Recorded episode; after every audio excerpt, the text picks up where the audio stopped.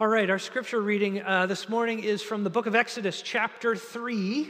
Exodus chapter 3. I am going to read verses 1 through 15 for you as we continue our way through this Jesus Storybook Bible series that we're on. We are in Exodus chapter 3, beginning at verse 1. Now Moses was tending the flocks of Jethro, his father in law, the priest of Midian, and he led the flock to the far side of the wilderness and came to Horeb, the mountain of God. There the angel of the Lord appeared to him in flames of fire from within a bush. Moses saw that though the bush was on fire, it did not burn up. So Moses thought, I will go over and see this strange sight, why the bush does not burn up. When the Lord saw that he had gone over to look, God called to him from within the bush, Moses, Moses. And Moses said, Here I am. Do not come any closer, God said. Take off your sandals, for the place where you are standing is holy ground. Then he said, I am the Lord your Father, the God of Abraham, the God of Isaac, and the God of Jacob. At this, Moses hid his face because he was afraid to look at God.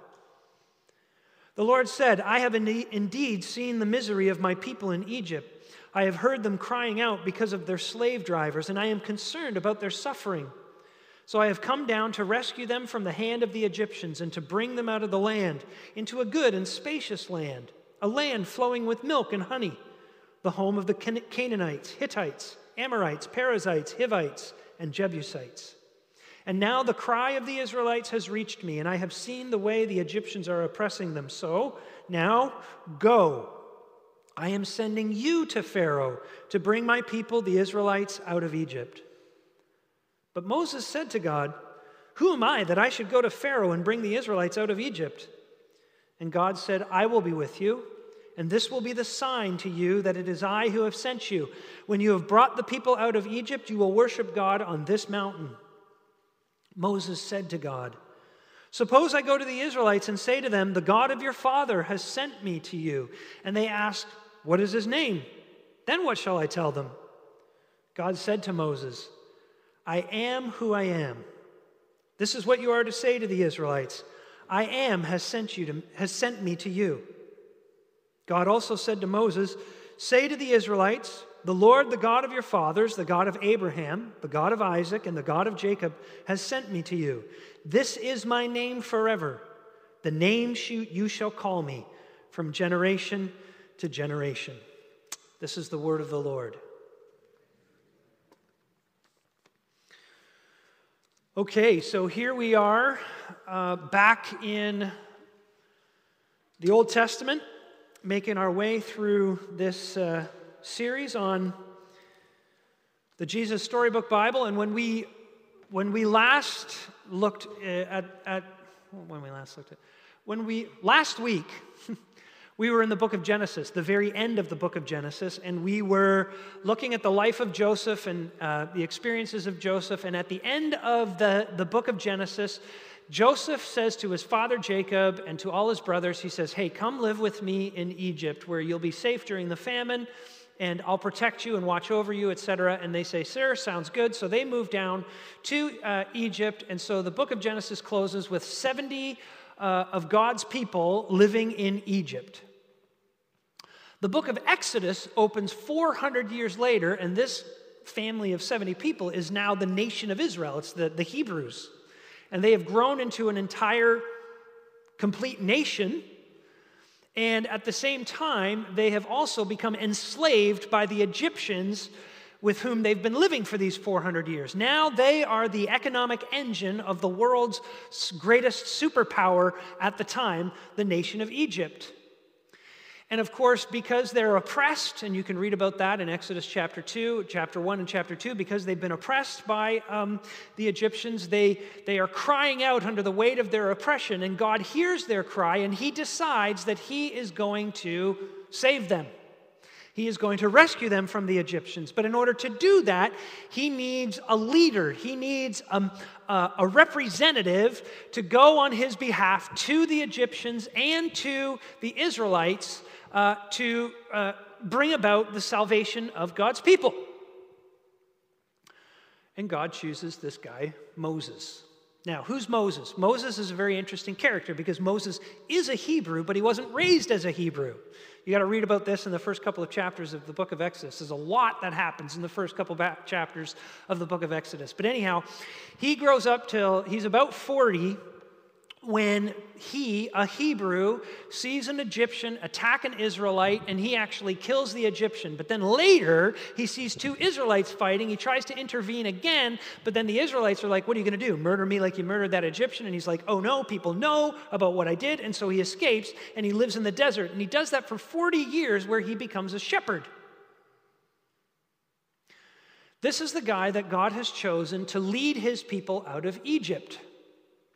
And it's not going to be a very easy job. And we'll see why in a few minutes. But when you get called into a very tough job like Moses is getting called into, what do you need? You need assurance. You need encouragement. You need to be told, you can do this, and here's why. Well, how is Moses going to be able to do this big job of confronting Pharaoh and the Egyptians and lead the people of Israel, a whole nation of like a million people or more, out of this land? Well, he needs confidence, and that confidence comes from his God. So, in this story, Exodus chapter 3, God introduces himself to Moses. He needs, Moses needs to know something about the guy who, the guy, sorry, I apologize. God is not the guy. The one he needs to know something about the one who is sending him into this task. And so this whole chapter is about God's what you could call self-disclosure, closure, or God's self-revelation. And that's a very important thing for us to realize because you see, up until this time, Moses believed in God. He knew something about God, he understood some concepts about God, but he hadn't really encountered God personally. And that's what happens in this story. He, he encounters God personally as God really is. And why this is important for us is, is because you and I live in a day and age where it's very common for people to talk about. Um, they talk about God as though he's something that they get to define. So you'll hear people say stuff like, um, well, I like to think of God as this way. Or, I don't think God would do X or that God would say X, or God would expect X. I remember actually once years ago watching Oprah having a religion conversation, and someone was talking about sort of God's uh, expectations for human beings, and she said, I don't believe in a God like that. I believe in a God who would accept everybody as they are. But here's the truth we don't actually have the right to define God for him. We don't have the right to tell God what he ought to be like. We don't even have the right to tell other people what they ought to be. We don't do that to other people. But we do seem to feel like it's okay to do that to God. Here, let me help, help you understand what I mean. Uh, those of you who have had young children, uh, you'll remember that when your kids were young, you wanted to teach them to eat well. You wanted them to eat the right things, healthy food, stuff like that. And so you, you'd steam up a good old batch of cauliflower, right? And you'd stick it in front of their faces. And of course, anybody who smelled cauliflower almost immediately goes, Whoa, ew. Sorry to all of you who love cauliflower, but you're weird people. You just are. You go, ew, and the kid goes, ew. And what does the parent do? The parent tries to fool the kid. And the parent says something like, What do you mean, ew? You love cauliflower. And the parent is trying to manipulate the desires of the kid in order to get them to actually like the thing that the kid already knows deep down in its taste, his or her taste buds, that they do not like one bit. All you kids are like, oh, that's what they're doing to me?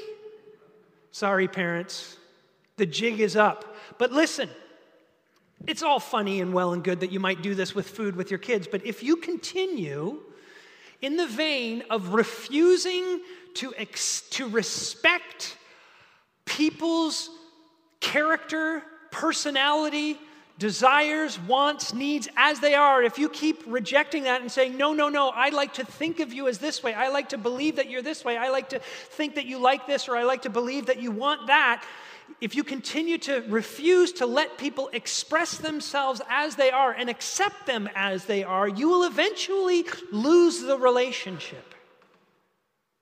Eventually, they will say, Well, you're not hearing me. You don't know who I am. You don't, you don't accept who I am. And if you value the relationship, you're going to lose that relationship. Now, we won't do that with people, but we do it to God all the time. All the time. This is what I like to think you're like, God. And what this story shows us is that we need to meet God as He really is. And, and it shows us what happens when we do meet God as He really is. When we encounter God's self disclosure. What do we discover when we encounter God's self disclosure? Well, this is, this is basically it, friends. We discover that you're dealing with fire. Moses is on this mountain, he's tending his sheep. He sees a bush that's on fire. That, by the way, is not that strange in a desert climate where uh, it's very dry. These kinds of things will happen. But when it does happen, Moses looks at it and he goes, wait a minute, this fire is a little different than other fires because that bush is not burning up. It's on fire, but it's not burning up. And so he decides to get a little closer. And when he does get a little closer, it says in our text that God calls to him from the burning bush. God appeared to Moses in fire. Why? Why fire? That's what we're going to explore together. We're going to see that fire is a powerful, beautiful picture of the nature of God as He really is. So that's what we're going to look at together. The first thing we see from this story is, is that the nature of God is that He is real and personal that he is real and that he is personal. Remember, I said before, Moses, at, at one point, he did believe in God, but now he's encountering God. Well, what do I mean by that? Think about fire. What does fire do? Fire attacks your senses, right? You, uh, you see the bright light of fire. You, you hear the crackle of the fire. If the fire is big enough, you hear the, the absolute roar of the fire. You smell the smoke, right, of the fire, and you feel the heat of a fire. You don't believe in fire, you encounter fire. It imposes its reality upon you. And the same is true of God. Now, you might say to yourself, okay, I don't get that. you don't believe in God, you experience God, well, stick with me. I am saying that you need to experience God. There's a place in Psalm chapter or Psalm 34 where David says, "Taste and see that the Lord is good." He doesn't say, have a cognitive understanding of a number of logical precepts about God, abstract ideas about God, and therefore know God. No, and see that, that God is good. No, he says, taste and see that the Lord is good. There's a difference between understanding something intellectually and having experiential knowledge of it. That makes sense to you, I'm sure. If I tell you, hey, here's a, here's a dessert, and this dessert is so sweet, and you say to yourself, hmm, I believe Paul when he says that this dessert is so sweet. That's different from you taking a bite and actually tasting the sweetness on your, on your tongue, right? Yeah, well, that's what we're talking about here. That's what we're saying here that Moses had a knowledge of who God was, but then he had an experience of who God is through the fire. He had an actual ex- existential encounter with God. And I know that sounds weird to you again, so let me, let me help you try to understand that, especially those of you who are like, whoa, preacher man, you sound a little bit charismatic with all this touchy feely stuff about, about God. I, I'm more of a thinking person, not a feeling person. Well, stick with me here. What does it mean? How do you know that you've had that kind of an encounter with God? Well, here's a good way of knowing. When you don't just believe that human beings are sinners or that the human race is totally depraved and in need of salvation, totally corrupt by evil, when you don't just believe that that's true, but you believe that you individually and personally are a sinner deserving of God's judgment. When you don't just think, well, yeah, you know, people suck.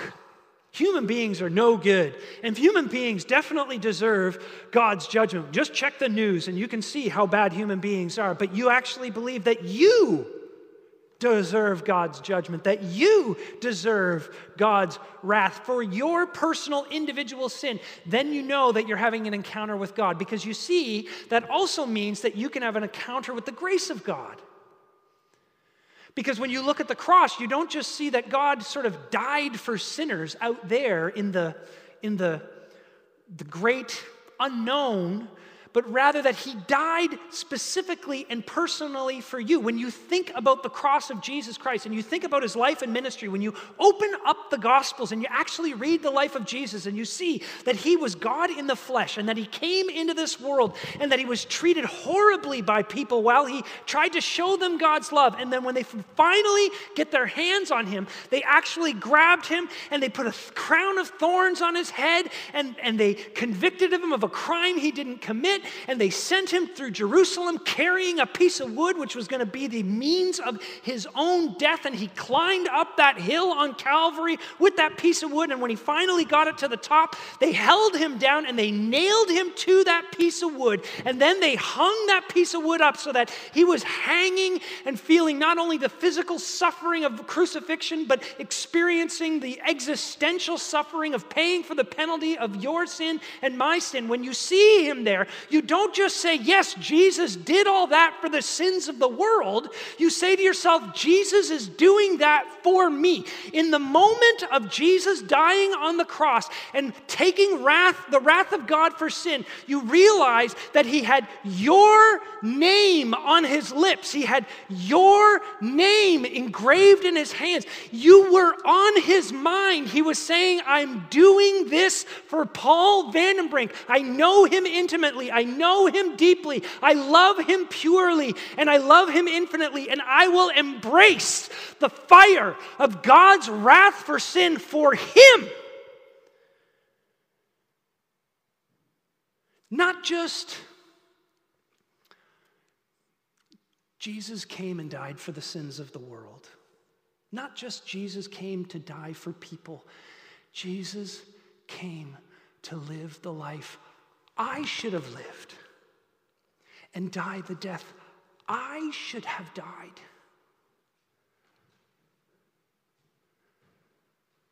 That's the encounter. That he loved not just God so loved the world, but he loved me as part of the world. That's fire. God is there and he is personal. That's the first thing. He's not just there and he's personal, though. We also learn that he is also ultimate reality. Those of you who like philosophy and big ideas and stuff like that, and getting your mind all twisted up by, by ideas that kind of blow your mind, you know, John Piper says, use your mind to blow your mind. You're going to like this point, okay? See, fire usually needs fuel to burn, right? You stick wood in there, or you put more charcoal on the fire, or whatever to keep it burning. But here's a fire that is just burning on its own. It's not sucking up anything, it's just on fire. And that is a picture of the conversation and the revelation that God gives Moses in just a few verses later. Because Moses, what does he do? He says, Okay, you want me to go to Egypt and you want me to represent you to God's people and to Pharaoh and kind of guide them all out of that land. But what happens if I go and the people are like, Who sent you? Why should we listen to you? Who are you? God, what's your name? What should I tell them? And in verse 14, God said to Moses, I am who I am.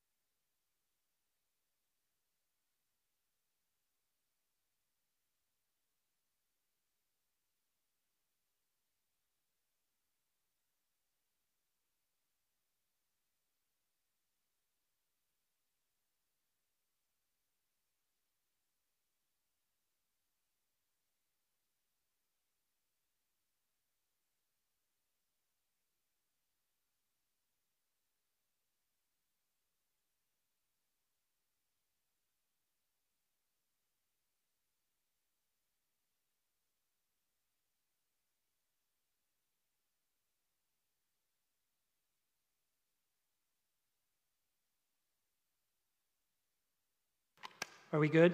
Ha! Okay. Oh, I was building up to something awesome there. What was it now?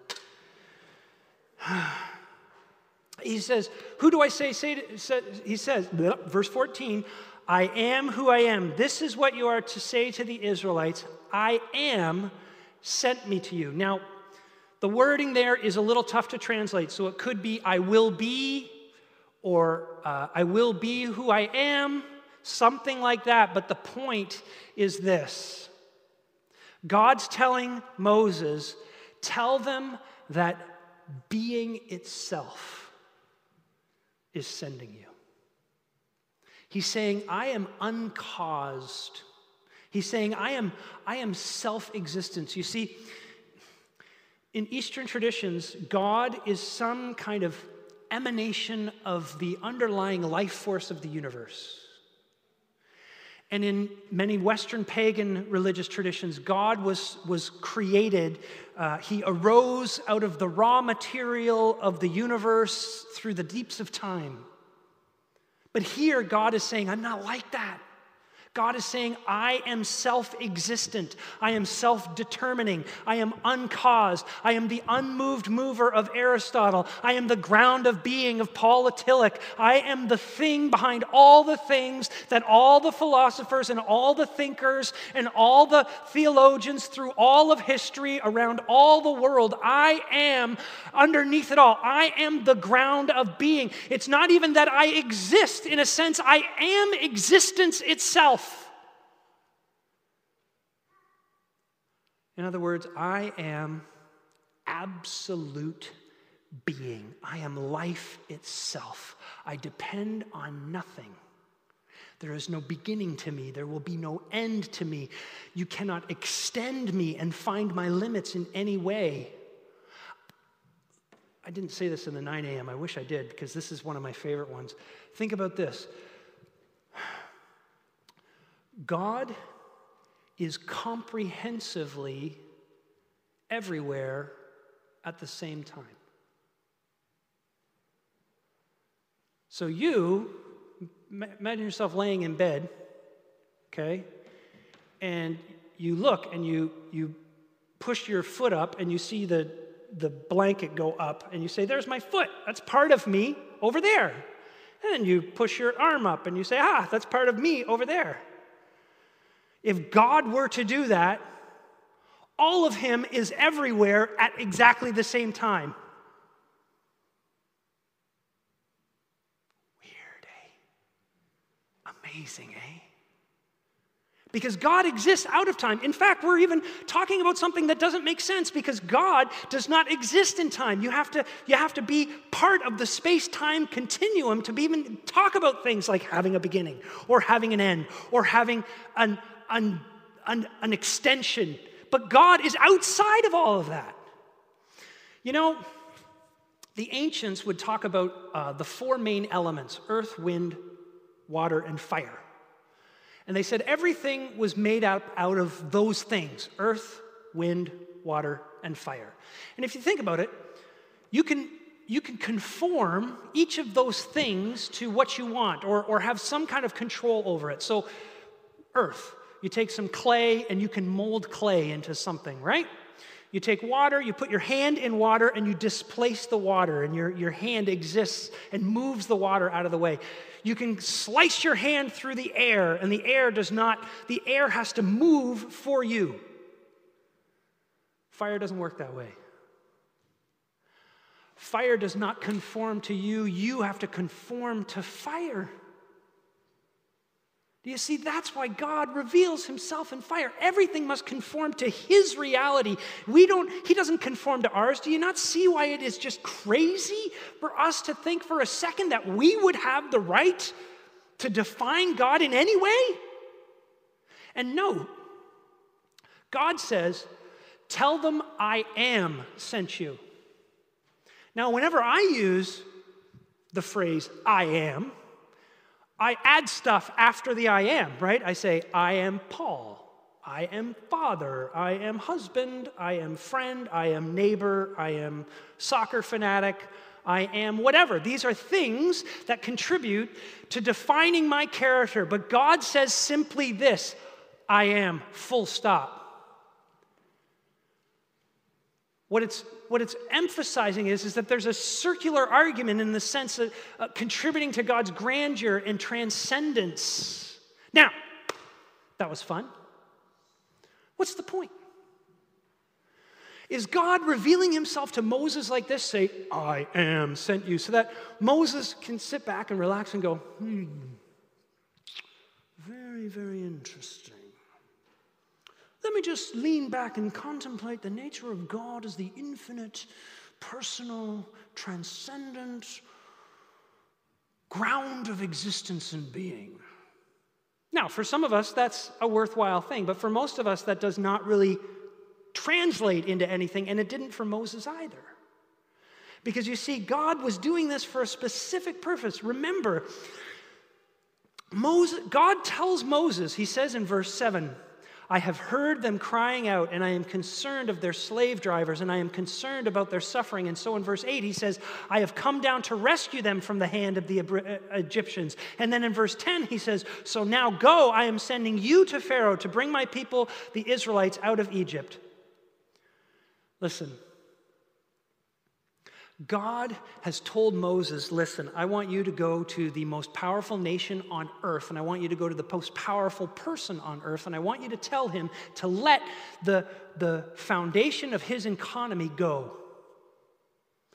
I want you to tell him to let the foundation, the, the, the cornerstone of his power and might over the entire world, to let them loose. He's sending Moses into the lion's den, you see. And Moses is thinking, how am I going to do this? I'm never going to be able to pull this off. And it's quite a funny exchange between Moses and God. If you read the rest of the chapter, when Moses is trying to make all the excuses and stuff and saying, well, you know, uh, I'm not a very good talker, and, you know, I, I, I'm kind of busy with my sheep and all this sort of thing because he knows that God is sending him into something huge. And God is saying, You have nothing to fear. You know why you have nothing to fear? Because I am the Alpha and the Omega. I am the one who holds the universe in the palm of my hand. I am the one who named every single star. There are billions upon billions of, of galaxies, each with billions of billions of stars. They think that there are at least, at least, listen to this 10 to the power of 60 plus stars in the known universe. That's 10 with 60 zeros behind it. And the Bible says, and God says, I know every single one of those stars by name. There's Jimmy, and there's Tommy, and there's Alex. And I know we have all these cool Latin and Greek names for them, but he had the, he named them. And you are worried about the future and you're worried about the assignment I'm giving you, and you don't need to be because I have you in the palm of my hand. Some of you need to hear this because you are like Moses. Well, we're all like Moses, but some of you, okay, I'll tell you who you're like. You're like Philip Melanchthon. Philip Melanchthon was a contemporary of Martin Luther, and he was an anxious person.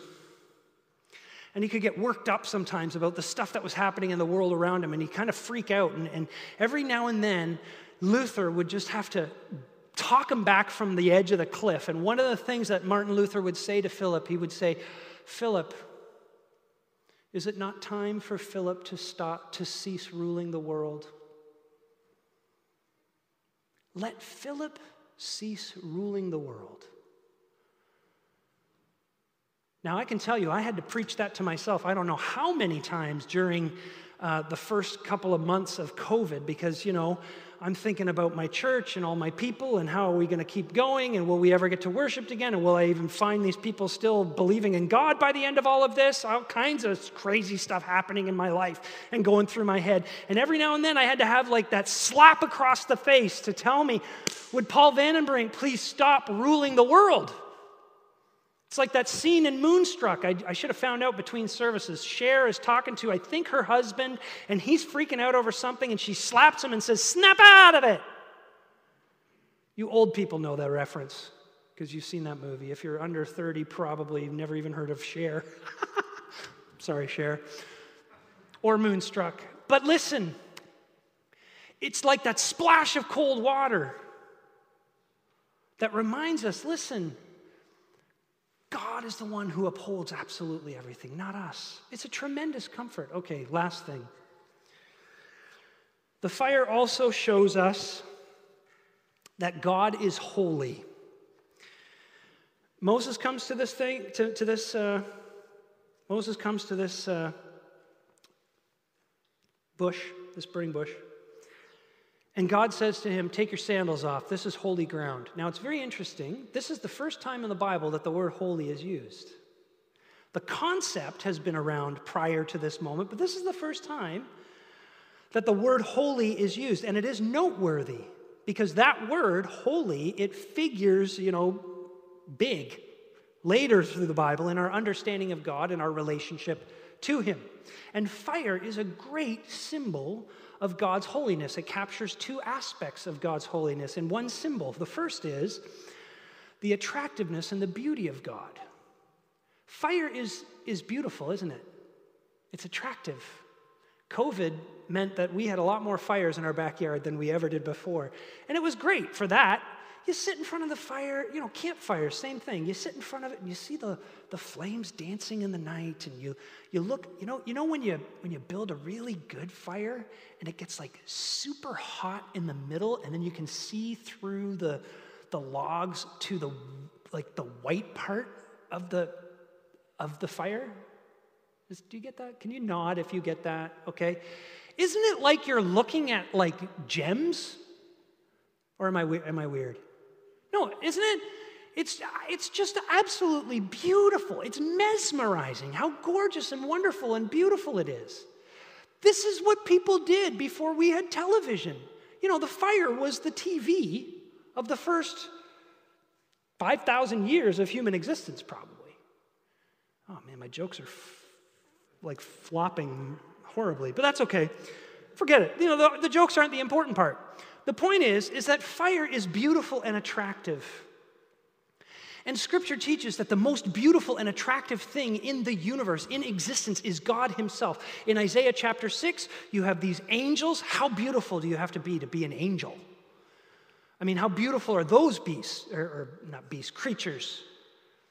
They're incredibly beautiful. And Isaiah 6 says that, that there they were in the, in the temple of God, and they're crying out, Holy, holy, holy. And what are they doing? They're covering their faces with their wings because God is so beautiful, even the angels can't look at him.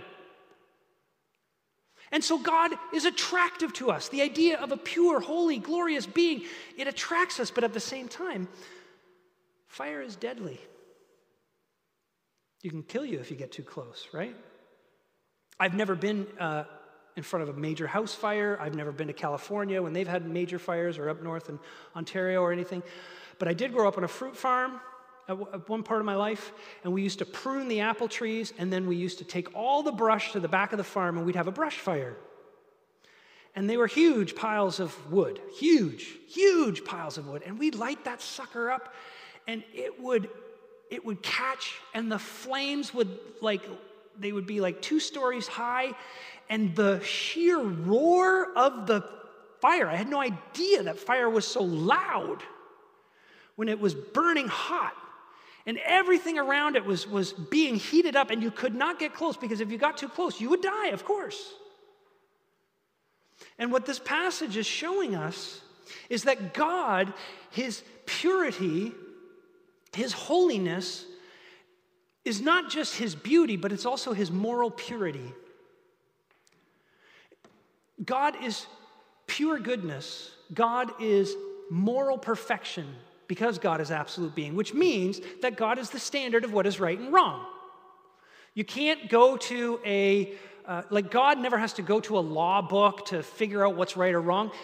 He goes to himself to decide what is right and wrong. He doesn't go to an almanac to find out what facts are true and what facts are false. He goes to himself because he is the standard of what is true and what is right. The problem is, of course, that you and I want that role.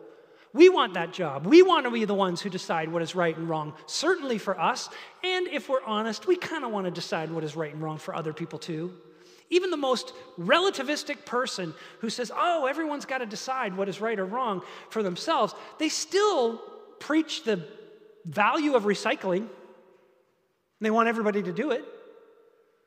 And so we want to be the ones who decide what is right and what is wrong. And so when God and us are both saying we're the ones who decide what is right and what is wrong. It's like you have two gravitational pulls at war with one another, and something's got to give. And friends, I'm here to tell you God's not the one who gives, we're the ones who gives. Maybe not in the way that we think. It's not like God says, Well, I'll show you I'm stronger and I'm more powerful. God is just like an immovable object. If He is the ground of being, if He is the abs- He is absolute being itself, God doesn't have to move we will move. If you think of a reef and a ship, and the ship comes along and it encounters the reef, what happens to the ship?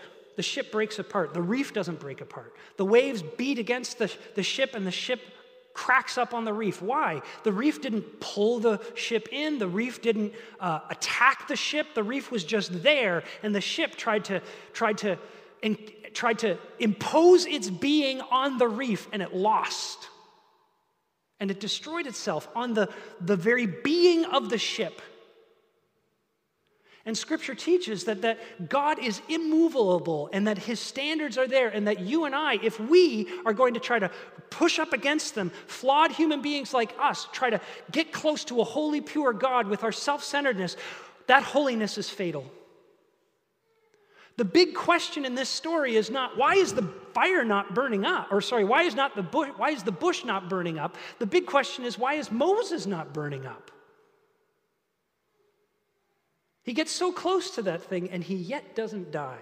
How is that possible? And this is how we're going to close. Remember I said that this a big part of this series is about learning how to read the Bible? Well, you're going to get a big lesson in how to read, read the Bible this morning. The reason Moses can get close to this burning God is because of the angel. You say, angel? What angel? Verse 2, it says, There the angel of the Lord appeared to him in flames of fire from within a bush. And then in verse 4, it says, When the Lord saw that he had gone over to look, God called to him from within the bush, Moses, Moses. The angel of the Lord was in the bush, but then it's the Lord who calls from the bush. What's going on here? Well, all throughout the Old Testament, all throughout, occasionally throughout the Old Testament, you meet this mysterious figure called the angel of the Lord. And he seems to be God, but he also seems to be a representative of God at the same time. And it's kind of hard to figure out how does this work? Well, Alec Motyer, an Old Testament scholar, put it this way He said, There is only one other person in the Bible. So this angel of the Lord represents God, but is God. And Alec Motyer says there's only one other person in the Bible who is both identical with, yet distinct from the Lord. One who, without abandoning the full essence and prerogatives of deity or diminishing the divine holiness, is able to accommodate himself to the company of sinners and who, while affirming the wrath of God, is yet a supreme display of his outreaching mercy. The angel of the Lord cannot be understood except as a pre incarnate appearance of Jesus Christ himself. The angel of the Lord is Jesus before his incarnation. And you think to yourself, wow, I don't know, come on, preacher, how is that possible? Well, in John chapter 8, Jesus is arguing with the Pharisees. And in verse 58, he says to them, when they're asking him how old he is, and he claims that he's older than Abraham, and they say, How can that be? He says, Before Abraham was born, I am. Not I was, not I was born, just I am. And of course, those Jews knew exactly what he was saying. He was identifying himself with God. That's why they wanted to stone him. Jesus identifies himself with the angel of the Lord from Exodus 3. Now, why am I telling you this? This is why I'm telling you this. Remember, I said at the very beginning that God was going to rescue his people, but he needed a mediator. He needed a representative to go to Pharaoh and to represent him to Pharaoh and to go to his people and mediate between him and his people. And he had chosen Moses for the task. The problem was was Moses was a sinner like you and me. He didn't fulfill the qualifications. He was weak. He was terrified. He was, he was unqualified for the job. And he was selfish and only concerned about his, his own well being, the same kind of thing that you and I struggle with. And so Moses needed a mediator. Moses needed a representative, just like us. And the Son of God was the mediator for Moses, just like he's the mediator for you and me. He's the Holy One. Jesus is the Holy One who, when God descended on Calvary, pouring out his perfect justice on sin, that that fire that did not consume was in that moment consumed by the fire of his Father's wrath. So that you and I would not have to be, so that you and I could be here this morning entering the presence of God and not be killed for getting too close, but rather be welcomed in. That's the application. I gave it to you right there. Go home sit in a chair, look at the beautiful colors of the forest, of the trees as they're changing color, and just contemplate God as the great I am for 10 minutes and see what it does to you. I know 10 minutes is long for modern people like us, but see what it does to you. God is I am. Let's pray. Father, I, I did a lousy job of communicating your greatness, but I don't feel too bad about it because every attempt to communicate your greatness is ultimately lousy because you are great beyond our wildest imagination. But we praise you and thank you that in your greatness, you have revealed yourself to us and made a way for us to know you, the great one. And we pray that as we know you more and more, as you reveal yourself to us, rather than through our own feeble definitions of who God should be, but as you really are in your word, enable us, O oh God, to bask in your glory, to be strengthened by your holiness and, and, and empowered by it, to face each day with confidence. In Jesus' name we pray. Amen.